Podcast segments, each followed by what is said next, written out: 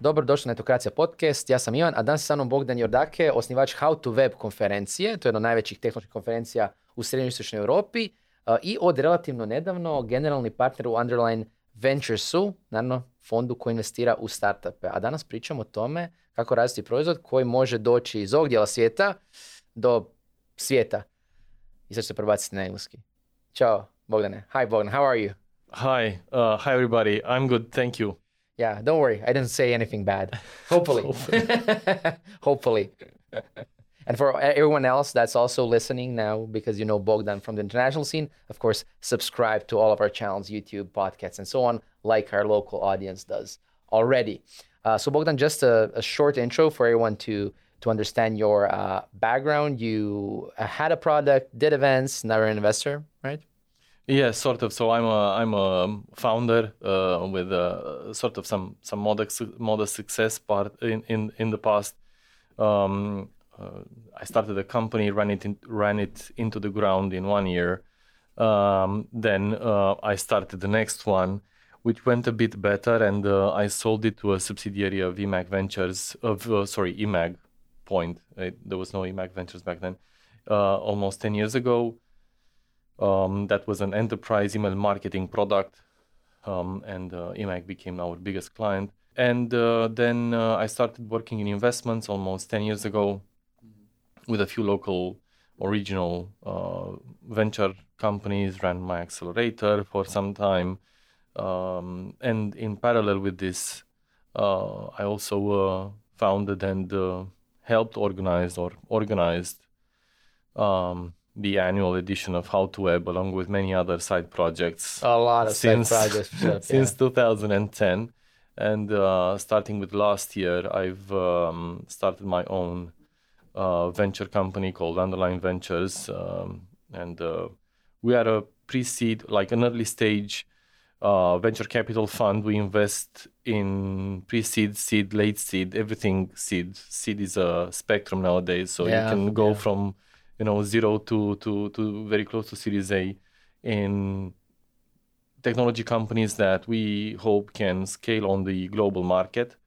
Um, so not not really focused on companies who can scale on the regional market or on the national markets.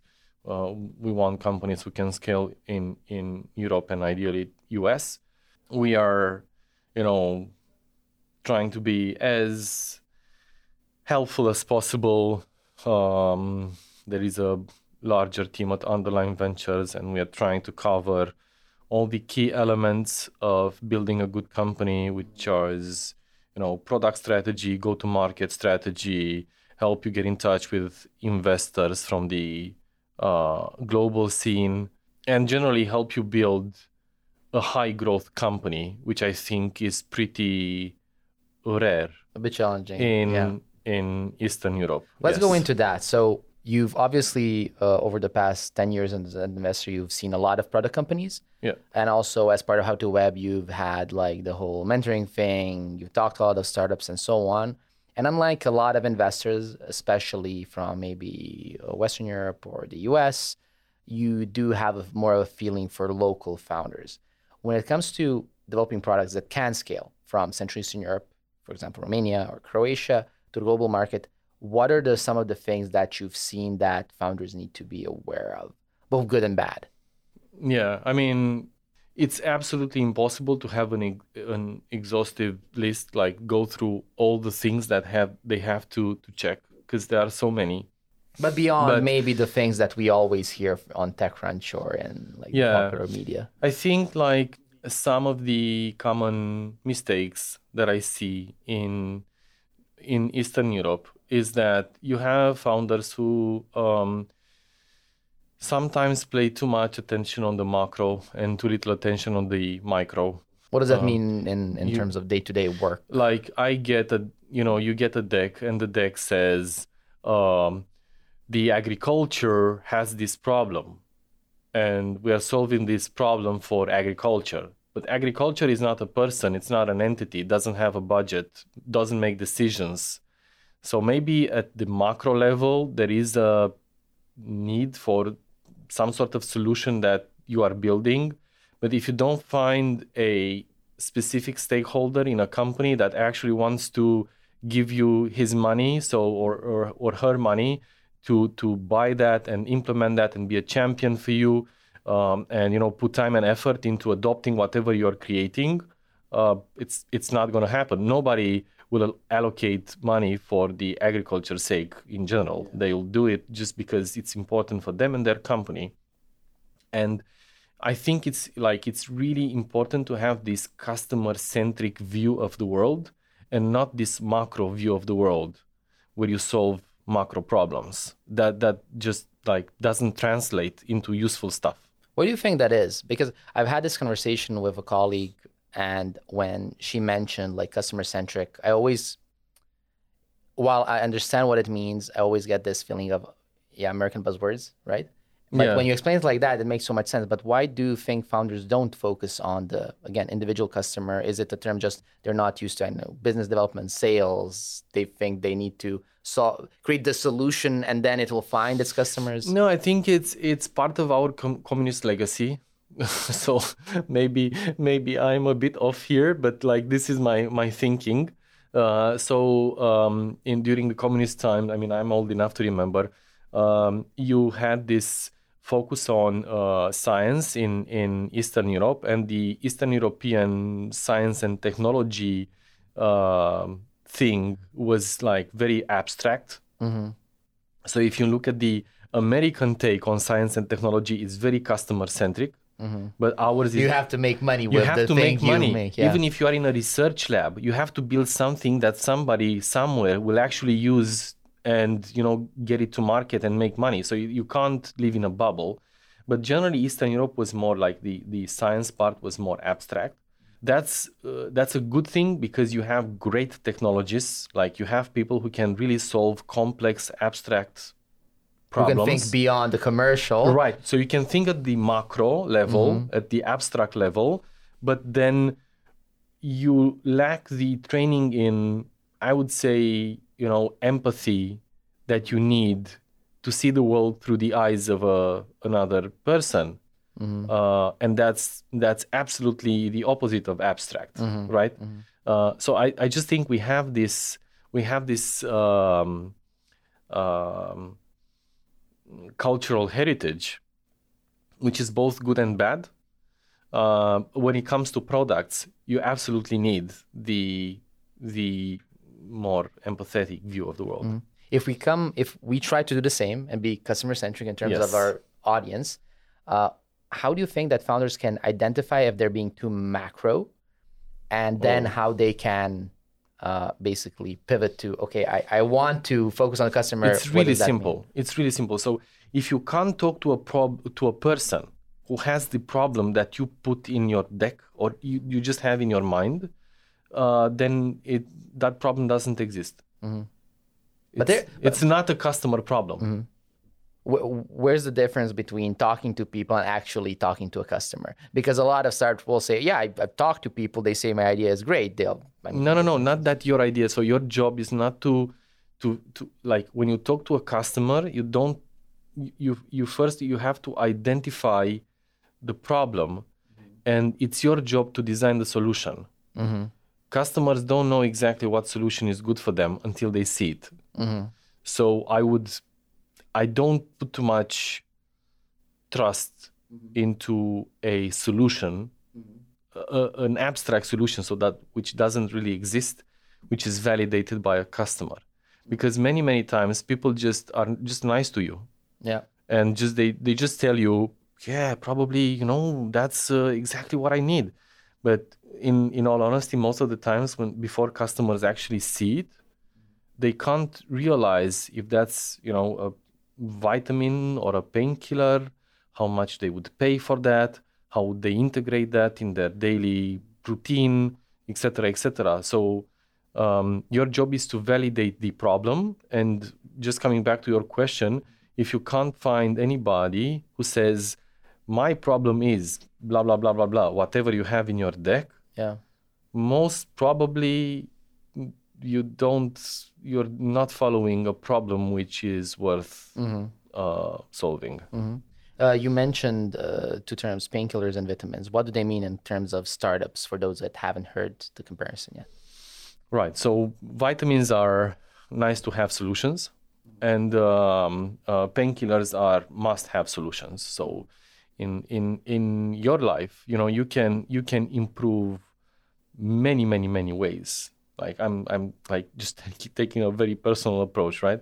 So Thank in, you. I know, I know I can. I like really not, not necessarily you, but like every one of us. But when you think about the effort that it takes to adopt a new solution, mm-hmm. you, you, know, and um, the the risk associated with adopting a new solution, yeah. you actually are left with just a few things that you could actually change if you know a significantly better mm-hmm. solution comes up, uh, and those are the painkillers. So you know it's something that has urgency, it has a high value add, it has a low barrier to to adopt, etc., etc. So basically, you need a painless painkiller. A painless ideally, painkiller, yes. Ideally, there is a great book on this.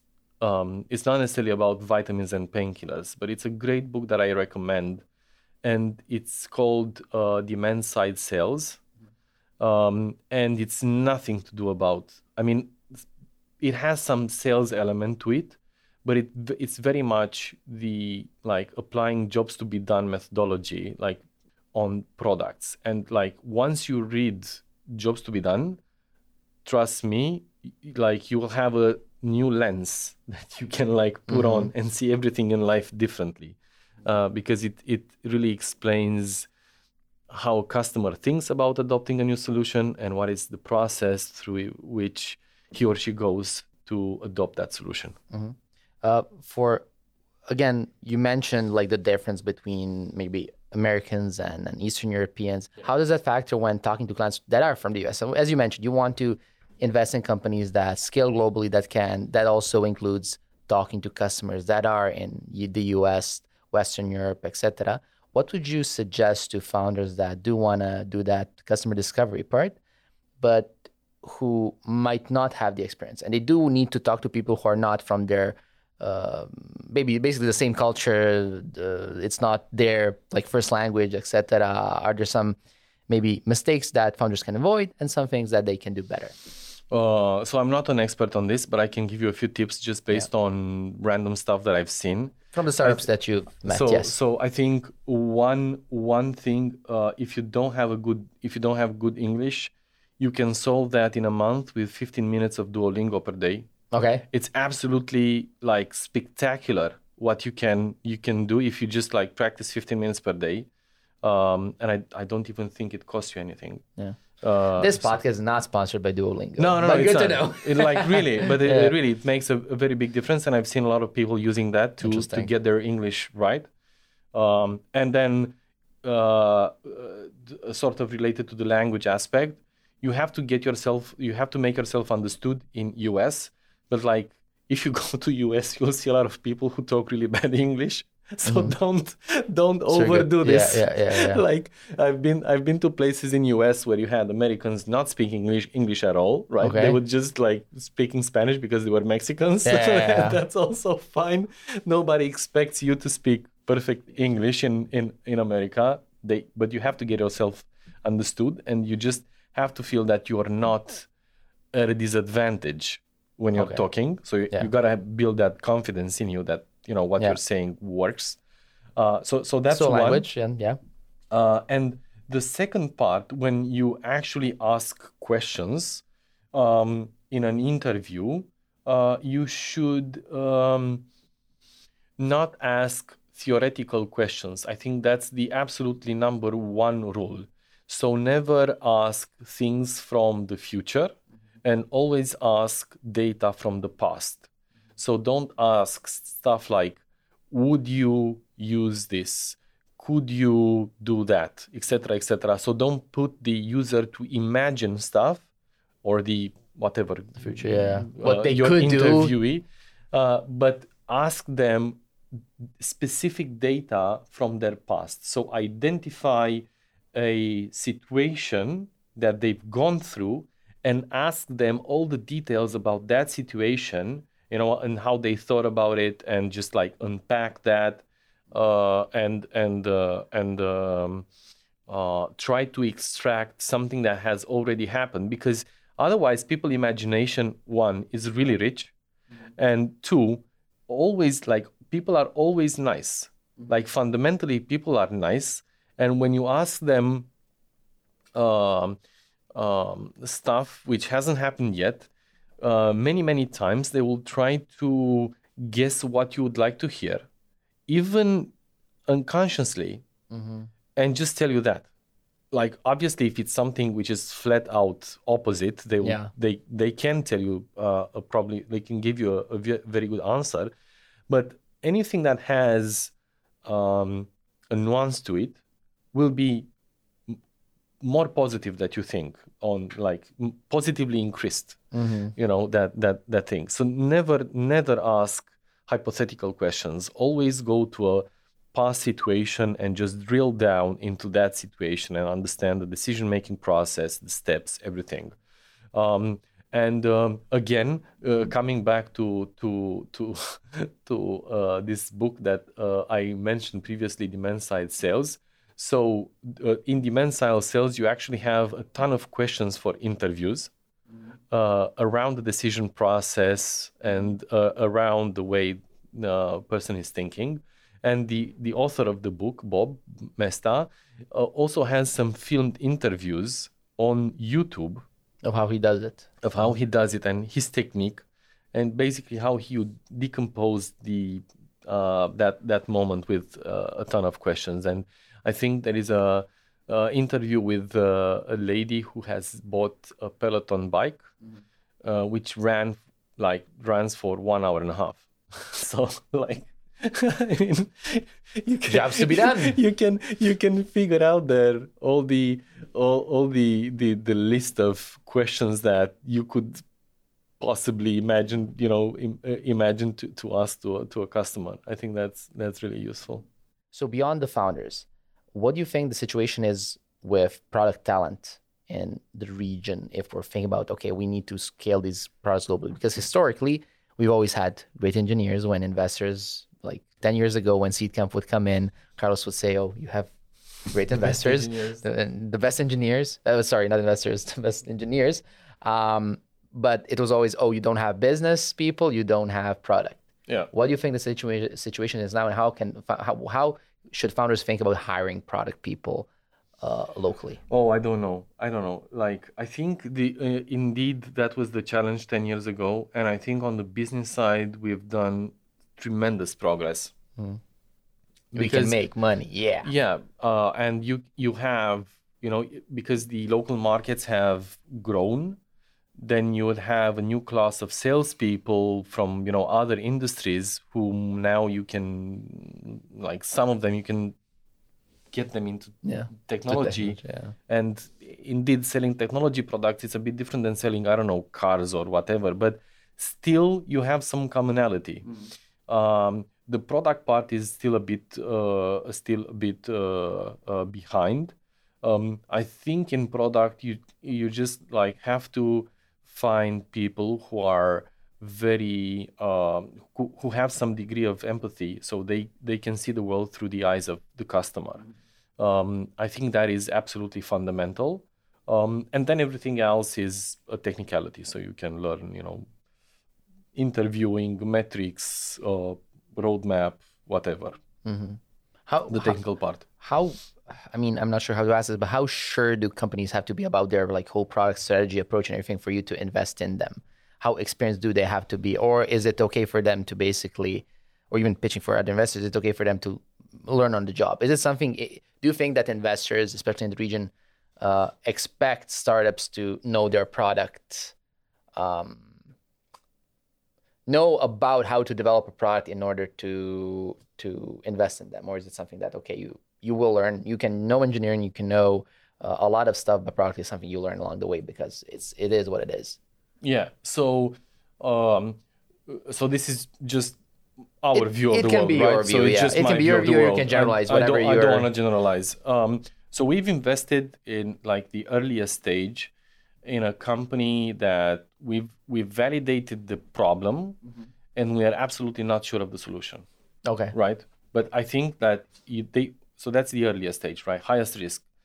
The, we we know the problem is is real. We've talked to customers and we know that they're experiencing this problem, but we do not know exactly what is the solution that we can implement for that problem.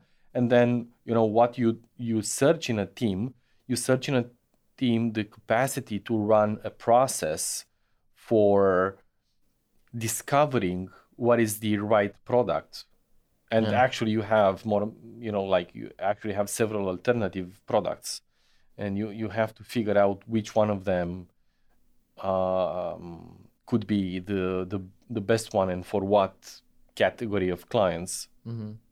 so uh, that's the earliest stage highest risk so you know the you know you you validated the problem and you have a team who's able to run a process to discover the solution effectively, right?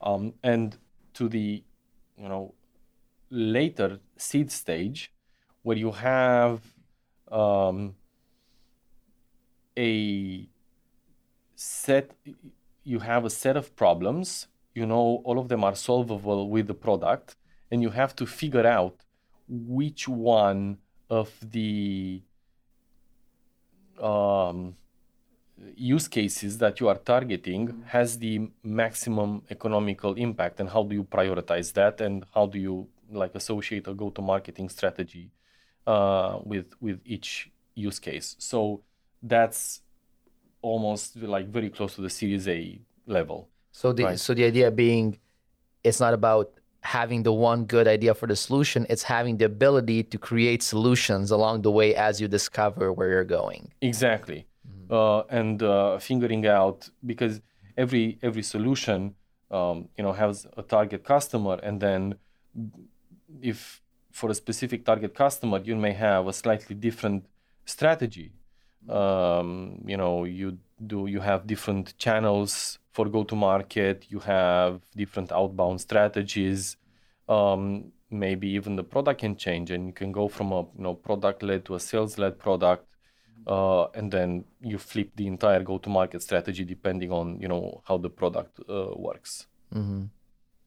So I've... it's not like if you if you ask me, um, uh, you know, how should they have their, how sure they should be of their product. They could be somewhere on this scale.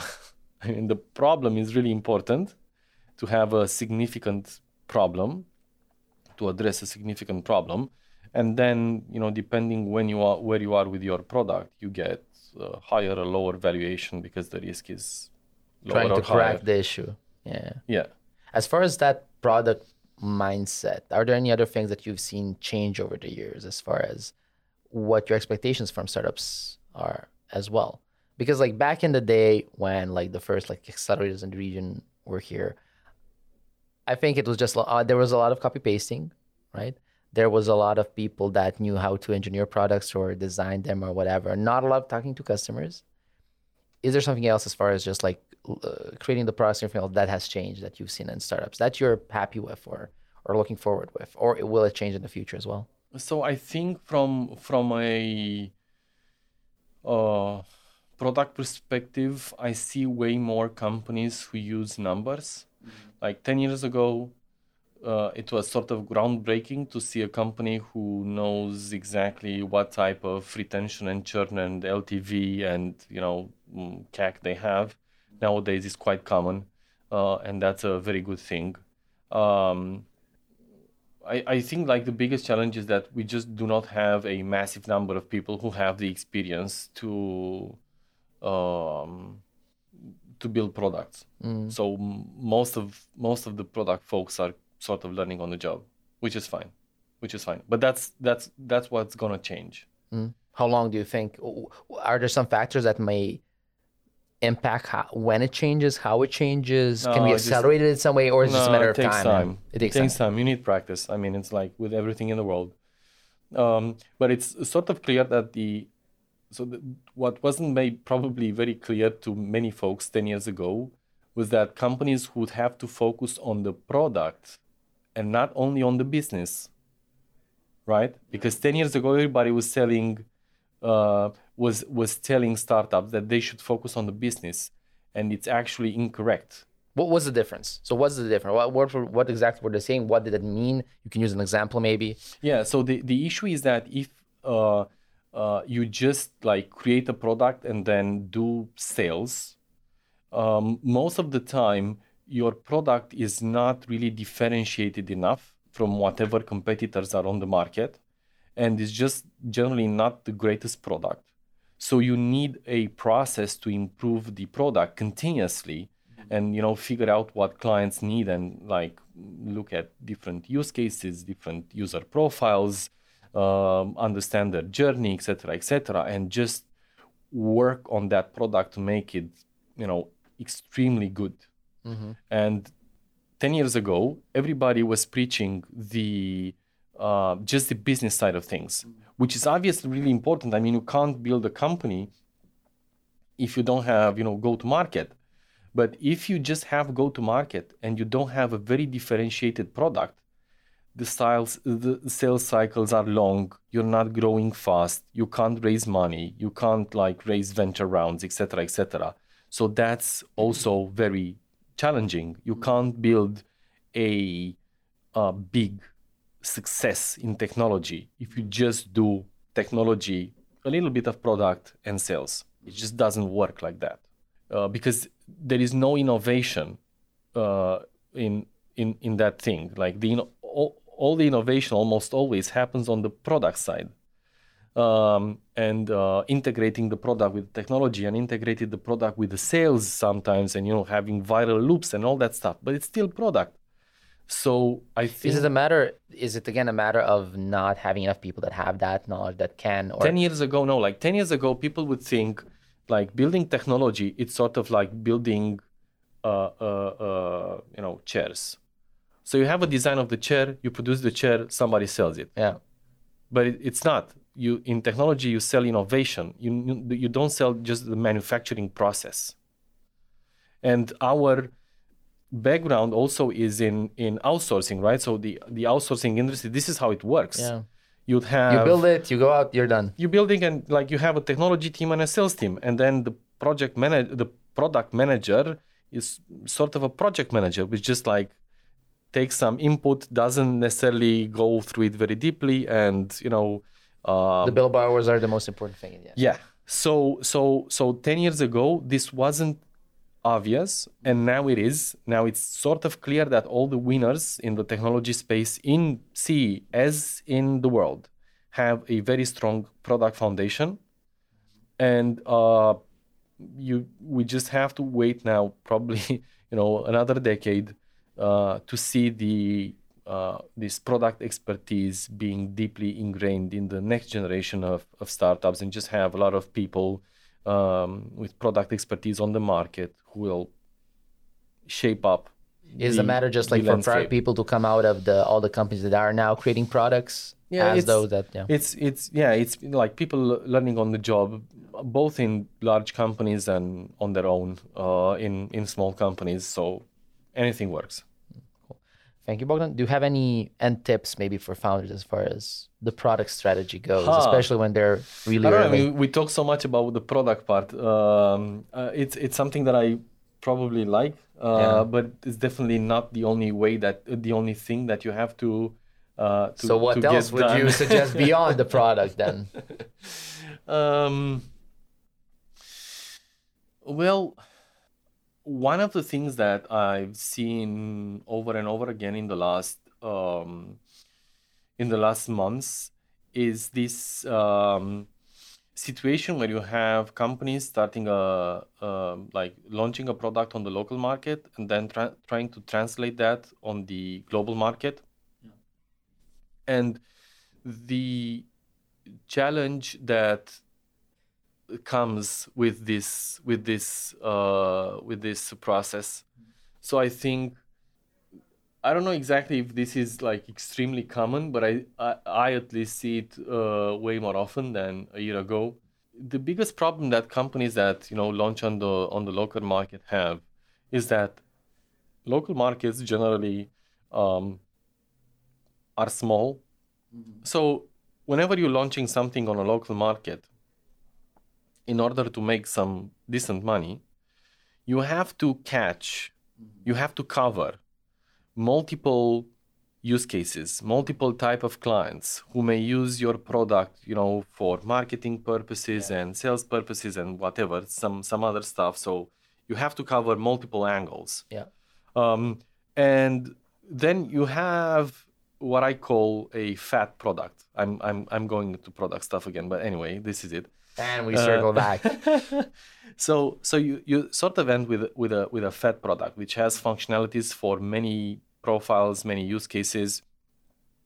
But that same then when you go on the international market with the same product, uh, then that that product is not good enough because on the global market you you end up having more specialized product for products for each use case because each use case is market wise big enough to you know um, yeah, have a big company mm. uh, uh, address that and the products tend to be more specific to have you know more more specific functionalities on that uh, on that part and uh, um, it's a it's a challenge uh, to get something from here to to there. Um, and I was I was just discussing with with somebody from um, sort of the region uh, about about their context. And uh, what sort of made sense for him is to put like a a manager for the mm-hmm. local business mm-hmm. and like put that aside and then take and the product on the global one yeah take the product and say all right so out of everything that this product is covering what is the absolute core thing where our value lies and we can make a difference on the product on the global market yeah, yeah. and actually it's just this little thing but I can sell this to 100x more clients. and develop I'm, it more, more focused, talk to customers that really need that. Exactly. And like really need that, focused on this thing. You can you can then integrate this in whatever stack they have. Um, and uh, this is where our value lies and this is where we can we can sell with a premium and you know we have a strong differentiator and we can put this to market uh, and and have really high speed um, so we'll see we'll see how that goes. Uh, but I was really excited uh, about about this this development. And and later on, you know, if you manage to, so you, you you sort of have the local company. That's that's one thing, and then you start mm. s- sort of from a pre-seed yeah. type of risk stage, yeah. right? The the global company, you can later on somehow figure out how to integrate whatever whatever the local company was offering into the, the bigger company. Which uh, which I, I, can use it. I can actually find an example. For example, in Croatia, yeah, I can't I would, give names, but you can. Yeah, I, I can. It's, it's not that example, but I would look at like Microblink and Photomath as a as a as a example where Microblink had this technology that they could use as an agency for different use cases for banks for this and that.